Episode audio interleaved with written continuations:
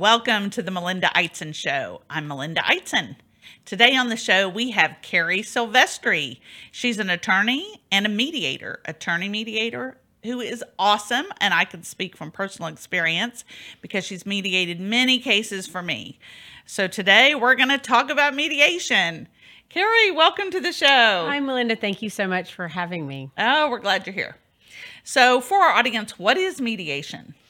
So, in a nutshell, it is a non adversarial dispute resolution process. It's basically a big settlement day um, in which the uh, people getting, uh, I do mostly family law, whether it's divorce or child custody issues, um, will come to uh, my office, or lately we've been doing more things by Zoom than in person. If they have attorneys, obviously their attorneys would come with them. And we go through all of the issues, any concerns anyone has, with the goal is not finger pointing, but let's get this settled and resolved so people can have conclusion, have a final agreement that day, and then um, it can be over for them and they can move forward. So, in your role as the mediator, are you the decision maker or are you a facilitator? I am absolutely a facilitator and make I try to make very clear in the beginning that I'm not a decision maker. I have no authority to do anything. Um, I may give my opinion, but my opinion doesn't matter. But as lawyers, I always joke it's it's hard for us to not give our opinion because that's what we do. But I'm no one's lawyer that day. I'm not a judge. Um, I'm just there to help explore options and help people reach an agreement. So let's use a divorce as an example in a divorce situation, are the husband and wife in the same room or are they in different rooms? Typically, they're in different rooms. I find it's easier for people to have um, more open communication if they feel like they're in, in a safe place um, where they can say something and, and it's not going to be heard and used against them by the other side. A lot of times, when people have been living in conflict for a long time, something that might seem really um, not confrontational can come across as a as a poke in the eye when you've been having the same conversations and arguments for years and years and years. Something really simple can sometimes set somebody off. So having people in separate rooms kind of prevents that from happening. As you know i also serve as a mediator. Yes. Love that role. It's one of the things i do. Um, and one thing I find is often they do not want to see each other even in the hall, right? Correct. Correct. That is true. We're doing more and more Zoom mediations, which allows people to stay completely separate. Um, and you can ask people if they want to be in a one of the breakout rooms, like we call them, in, on Zoom. But typically, people are totally separate and they don't see each other. When I was mediating in my physical office uh, before COVID, we'd make sure people came at different times. Maybe make sure that people took uh, bathroom breaks at different times if somebody needed to go outside and take a walk make sure that there's no passing in the hallway because sometimes it could just be cr- create more conflict and tension mm-hmm. between folks. So you mentioned covid. Covid is why we all do a lot of our mediation by zoom correct? yes absolutely. That caused us to go whoa we have to figure something else out. Yes yes. On the zoom are they all seeing each other on the screen Typically not. The way I set up my mediations is we have different, um, they're called like breakout rooms, the meeting rooms on the um, through Zoom. So say husband and husband's attorney are in one virtual room. Sometimes they are physically in the same room together and use one computer, or they can even be in different using different computers from home or office in different locations, and we can still couple them together in a room on Zoom. So only they see each other and me when I join in that room. And then the other, like say the wife and the wife's attorney, can be in their own breakout room through Zoom. And then if we ever need to be together, we can then link all the rooms up together. But Zoom has lots of capabilities to do that. Do you think it's as effective or do you think it's more effective if we're in person? I have been very pleasantly surprised at how effective Zoom has been when we first learned about all this a few you know a few years ago and kind of stumbled through it in the beginning and i thought there's no way this is going to work we can't do first of all i don't think thing. i can do it um, i don't know how we're going to have all this stuff online and i've been amazed at how easy it is mm-hmm. um, as the facilitator having to to do the zooms and move all the different rooms um, but just i think it's more accessible for people mm-hmm. Um, i know like driving down here for this traffic because i live up in collin county traffic you know you can add an hour to your travel time each way Mm-hmm. People can be paying their attorneys to travel, um, paying a mediator to travel, or people taking off extra time from work to travel, which can lead to problems with picking up kids from school or activities. And so there's a lot of time that we can lose when we travel and meet in person if people don't live close together. Mm-hmm. Um, so there, from a cost standpoint, I think it can be more effective, but just emotionally, I think it's it's been more effective because people can be in their own safe place. We can get in and get out and be done, and and there's not the tension of passing somebody in the hallway or getting parking next to somebody and having conflict in the parking lot. Some of the things we had when we do it in person. I had the exact same reaction you did when it first started. I thought, ooh, one reason I think I'm good at this is I can connect with people. How am I going to do that through a computer? But I have the same experience. It has actually been equally, maybe even more effective than in person for certain people. And I think, you know, I do both in person or Zoom, whatever they want. But I do think it's surprisingly been good. And in one of my cases where I was representing the client, I wasn't the mediator, my client said, Oh my gosh, if I had not had my dog next to me all day, I never could have gotten this done. And I never thought about that before. Mm-hmm. The comforts, the comforts of home, including our pets, mm-hmm. could really help somebody stay emotionally stable enough to get through the mediation. It's interesting. I never thought about it that way, but in most of my Zoom mediations, there'll be a dog barking in the background. You see a little face walk by, and it is it is a comfort for people to be in their own environment, have control mm-hmm. of their mm-hmm. own environment, um, know their own schedule, and be able to take. Because anytime they can still say, "I need to take a break," um, I want to talk with my attorney, and I just say, "Fine," and I just leave that mediation room or that that breakout room and go to a different Zoom room, and and there's a chat feature, so I can say just you know let me know when you need me, send me a message through Zoom, and I'll come back in. Or so it's it's been it's been much easier and smoother than I ever thought it would be. So the only downside I've seen to Zoom is sometimes there's other people in the room and nobody has told me that. Have you had that experience? Not that I know of. That doesn't mean it didn't happen. But I will say, and I had a concern about that as well, but that happens in in-person mediations too. You can step out of the room and then next thing you know, somebody runs out and makes a phone call or they're texting mm-hmm. somebody and you can still have those outside influences in any in a mediation where it's in person or it's virtual. Yeah, that's the truth, isn't it? So, why is mediation effective? Why don't the lawyers just work it out between themselves or send an offer on ri- in writing? Why is mediation so popular and effective? I think there's lots of reasons. I as a practicing attorney for a lot of years now, I'm I'm really just focusing on mediation.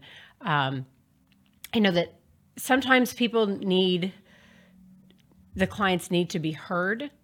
Um, and when you go through your attorney and then your attorney's negotiating with the other attorney, I think things can get lost in translation or it becomes business. Because as a lawyer, I'm trying to efficiently get the case resolved. And so if I'm talking to you as the other lawyer and we're just trying to negotiate, we're talking like lawyers, right? And we're just getting it done.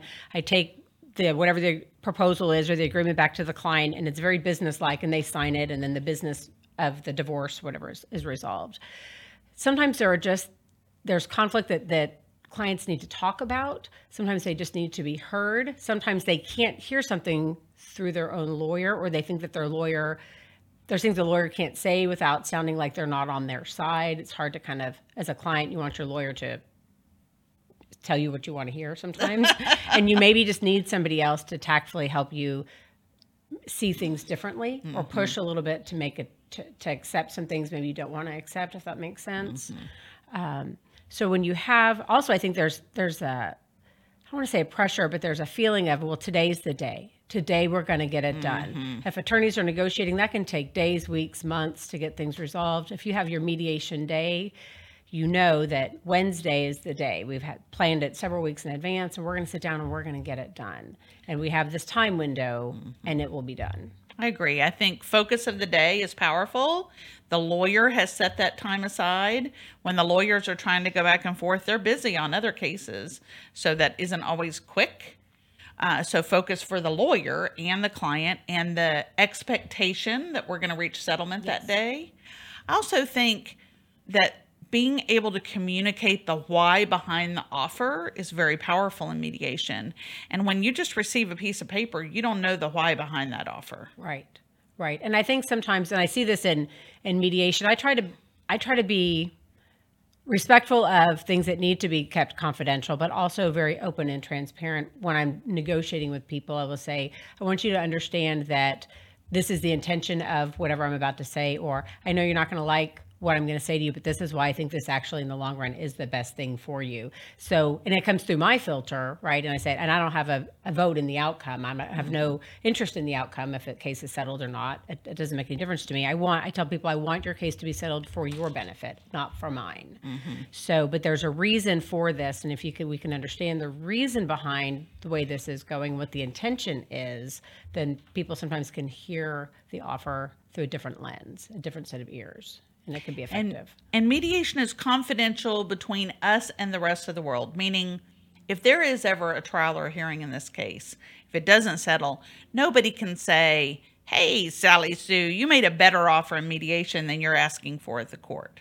Right. Or even say, well, in mediation, you said you would do this or that, and now you're saying you won't. yes So it gives us the freedom to explore all options, every possible option, every possible outcome, and then people can pick and choose and, and come up with sometimes some really creative solutions.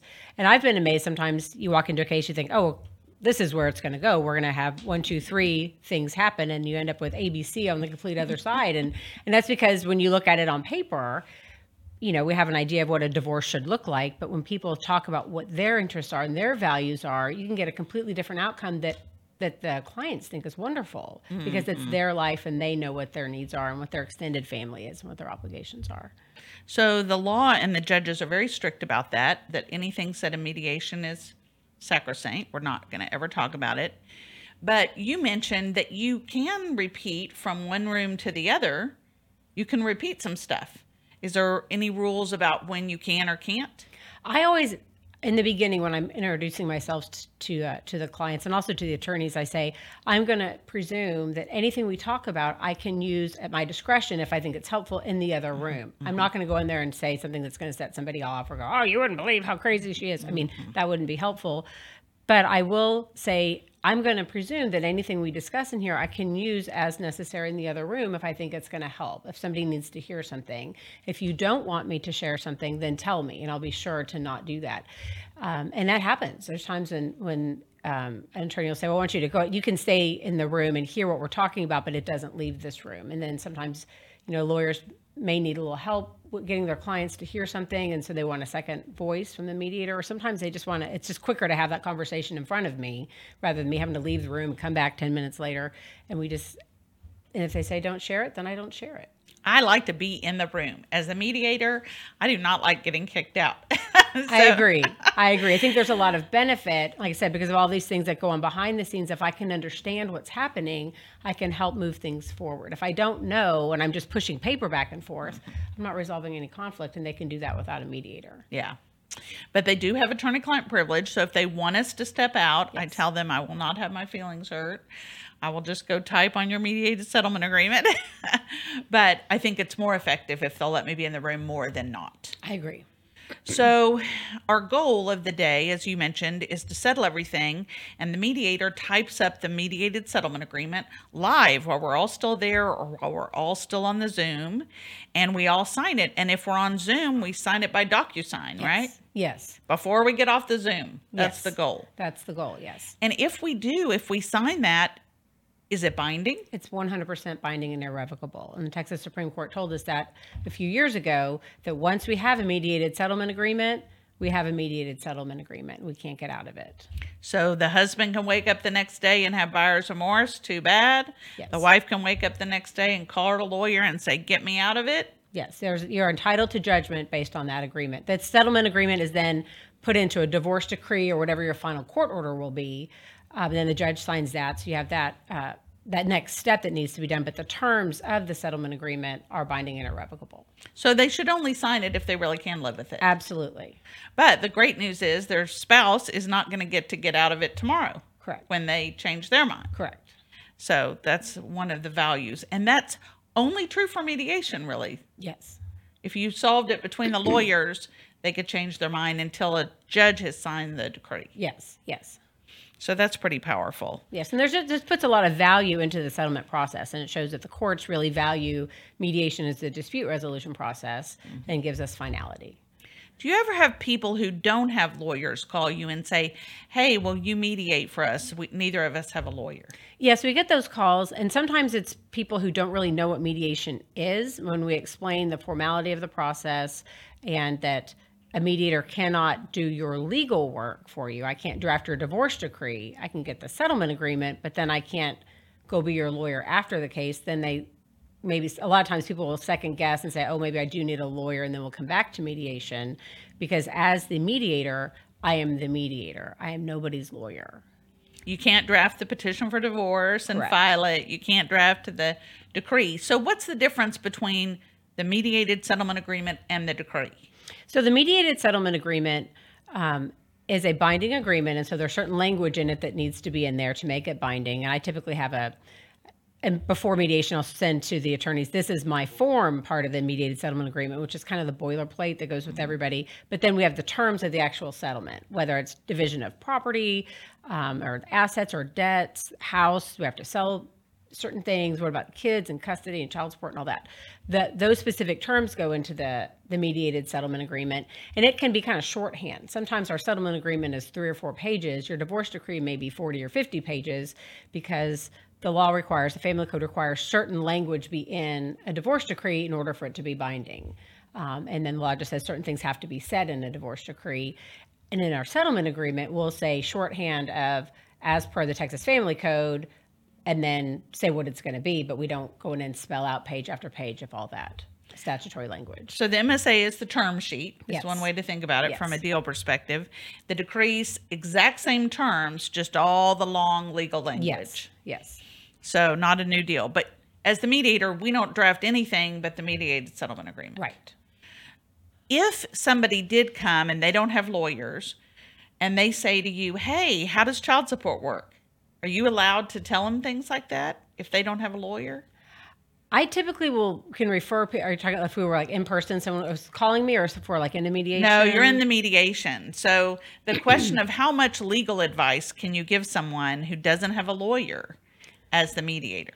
I I think I can s- kind of dance around a little bit by saying the attorney general says what child support is. We can look on the attorney general website and it explains because there's a formula to it, um, and there and the attorney general has a, a attorney general child support calculator that you can put in some numbers and it'll tell you what that is. So sometimes it's easier to just guide somebody to let them look at that and come up with their own answer because those I think is a very safe uh, tool to refer someone to the attorney general website because Good answer. that's where we are. Um, and then they can kind of educate themselves that way. How would you recommend what based on what you see as the mediator, how can people prepare for mediation? As the clients or as the attorneys or both?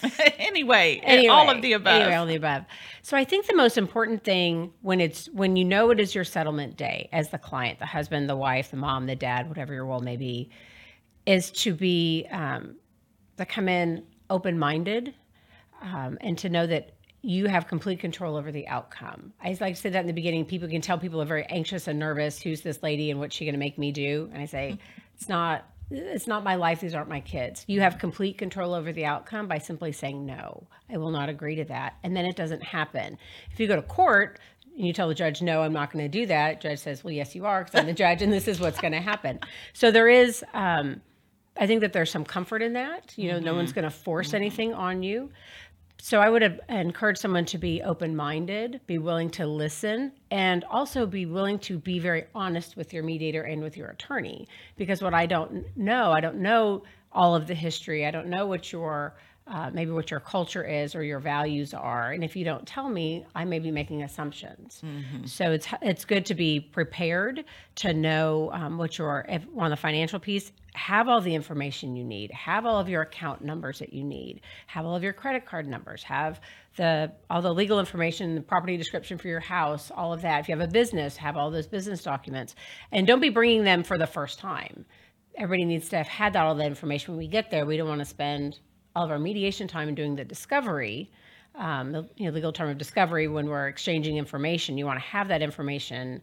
Hopefully, the, the attorneys or the clients even can agree on the value of certain things before we get to mediation. So we're not wasting that time.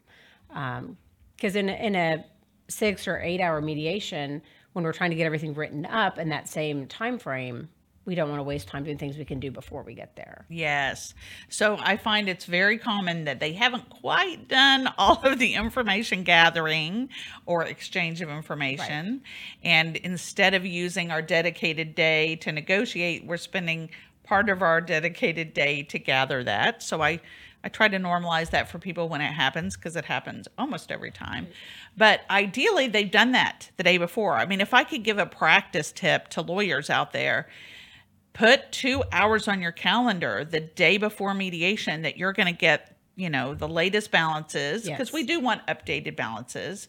Maybe the balances they had are months old you know? So put two hours on your calendar the day before to say hey client do a snapshot of all your accounts and send them to me so that that's not having to happen live. Yes. you know the other side wants that information. So send it to them Yes, yes, yes, or or bring it already done. I mean, I've had mediations where we're sitting there and someone has five or six credit cards and they're literally on the phone calling each one to get the current balance if they if they can't get it on their phone or their computer or anything. This was an hour that we just didn't need to spend yes paying two lawyers and a mediator. Yes. something you could have done last night. or- Yes. And at least that could be done in mediation. What's harder is if there's an asset that needed to be valued. yes. So give some examples of that. Sometimes our resident, our house, if we have a primary residence or even a secondary residence, what is the value of that? And sometimes folks can just agree, yes, we just want to use the appraisal, tax appraisal number. And if you agree to that, that's fine. Um, sometimes we'll go out and hire someone to do an appraisal. Uh, for per property value, um, more significant uh, is a, a business. If we have a privately owned business, um, we need to have that valued as well, so that we can know and, and what is the equity that somebody has in that. What's the partnership, and and how do we value that, and can it be valued? And so we're not trying to spend three or four hours solving that mystery in mediation as well. Because then, I mean, it can be done, but then you end up having to come back for a second or third day of mediation, and it's just not terribly efficient when it could be done in the beginning. Kind of the push pull is sometimes they have intentionally not hired somebody to value the business because it's going to be so expensive and they're hoping they can just agree on a number of mediation. But sometimes they can't. And then we do have to say, well, let's pause mediation, go hire somebody to do that business valuation, and we'll all come back. So I understand why it happens sometimes. Is those are some of those are expensive. It's not expensive, in my opinion, to get your house appraised. Right. It's five hundred bucks. Right. I Very mean, nominal. Go do it. Right. I agree. I agree. Do not spend hours of mediation fighting about the house value Right. when you could have spent five hundred dollars, and it doesn't take that long to get it done. A couple of weeks. Right. You're gonna have the number from Right. a professional. Right. Right. So that does kind of make me mad when people come in and they're like, "Here's the value of my house." I'm like, "What's that from?" That's what I think. So we paid for it five years ago. That's not like, well, that may not be it. And then they're like, that's what the tax rolls say. And they, you know, they're thinking, wink, wink. Mm-hmm. Some of the tax rolls are catching up in the Dallas Fort Worth area, but not all. Right. Sometimes it's ridiculously low. Yes. and we're all like, you know, that's not really Mm-hmm. the value. so it is better if they would take some time, at least on the easier things, or if they know we're never going to agree on the value of that business, just go ahead and hire somebody to Yeah. do Get it. it appraised. Get it valued. And they could hire somebody jointly to do Mm-hmm. it, or they could each hire their own. I prefer jointly because why pay two people to do it? Right. And if you get on the same page about hiring the joint person, maybe everybody will have confidence in that person. So, how long does mediation typically last? How long is the day? So, as mediators, we talk about our half day mediation or our full day mediation, a half day being four hours and full day being eight hours. I don't like those that language. I think it takes as long as it takes.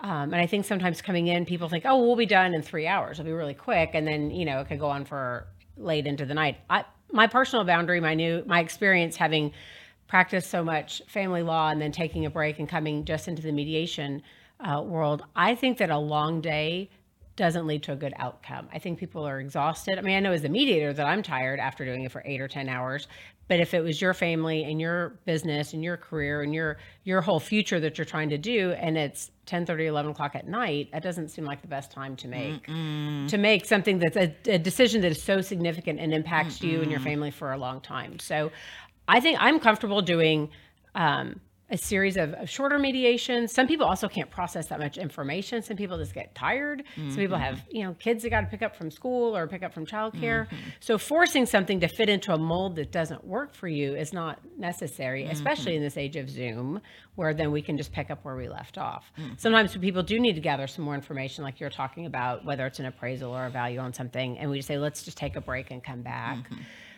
And there's ways we can do that without losing the progress that we made. We can do a partial settlement agreement where we say, well, we've say we have 10 things we need to resolve and we've resolved seven of them so far. Let's get that nailed down and we can come back and just mediate these, the, the remaining three. Um, some people are comfortable with, with doing that. Some people say, no, I want it to be a package deal. And there's some risk in that. Will somebody change their mind when we come back? And you know that is a risk that you take but you also run a lot of risk of, of having a 12 or 14 hour mediation that everyone's going to make a, an agreement that they don't like And maybe make a mistake. make big mistakes because Yeah. everyone's exhausted mm-hmm. and the lawyer's ready to go home and the mediator is mm-hmm. trying to type stuff up and i mean that just doesn't make sense I'm with you 100%. Uh, I never intend to be late into the night. And the times that it has happened, it's always because we thought we were almost there.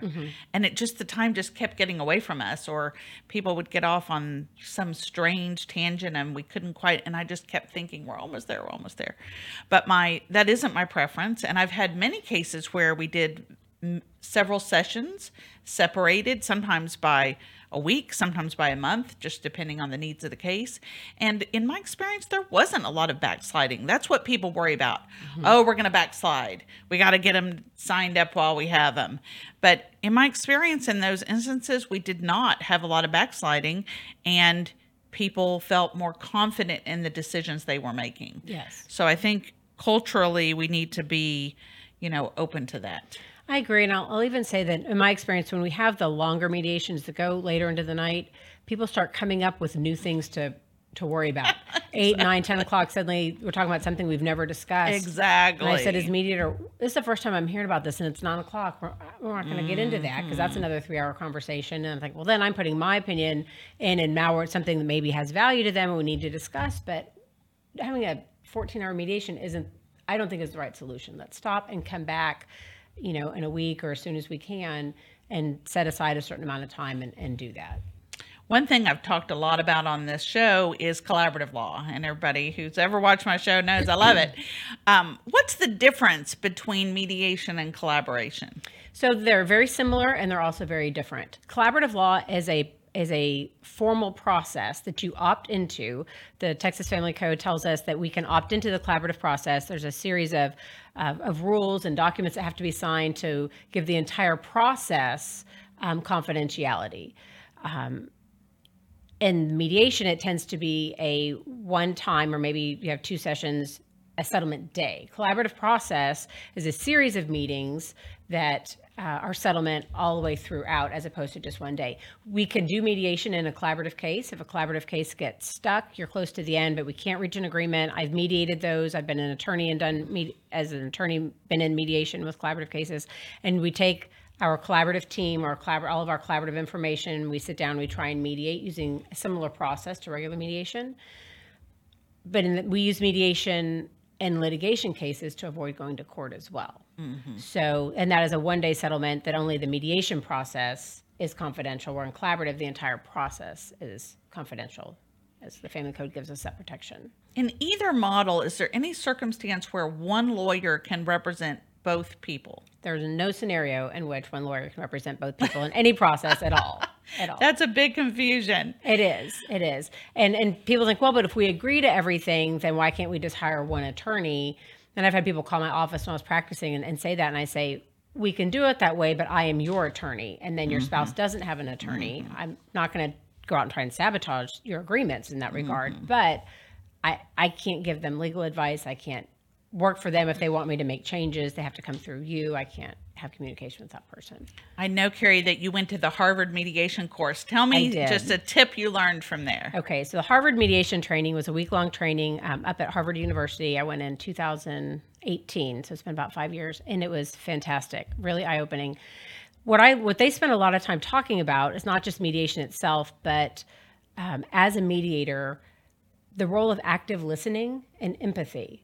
So we're not just like a messenger pigeon taking you know one offer back to the other room and then so this is what i think about that and then carrying it back and forth. It's actually what we learned is that people when you go to mediation with all the that you're carrying on your shoulders and in your mind people want to be heard.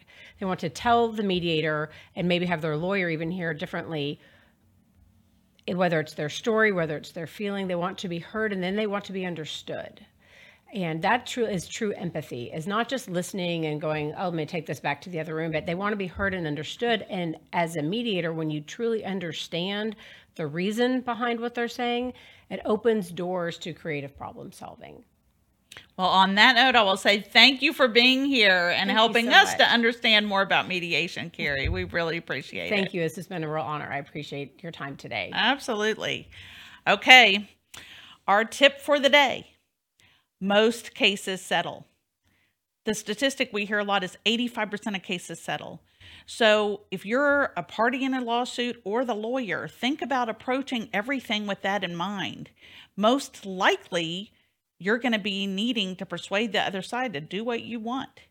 So don't hit the war bell because that isn't going to help you get what you want. And most likely, you're not going to be in trial. You're going to be settling. So be thoughtful about how you can be respectful in your approach, and mediation is an opportunity to do that. Thanks so much for being here on the Melinda Eitzen Show. If you want to suggest anything you'd like to hear, please contact us at melinda at d-elaw.com. Carie, how do people find you if they want to? Well, I am in uh, Allen. My office is in Collin County. Um, my website is silvestrifamilylaw.com, and my email is Carie, C A R I E, with one R, at silvestrifamilylaw.com. Thanks for watching.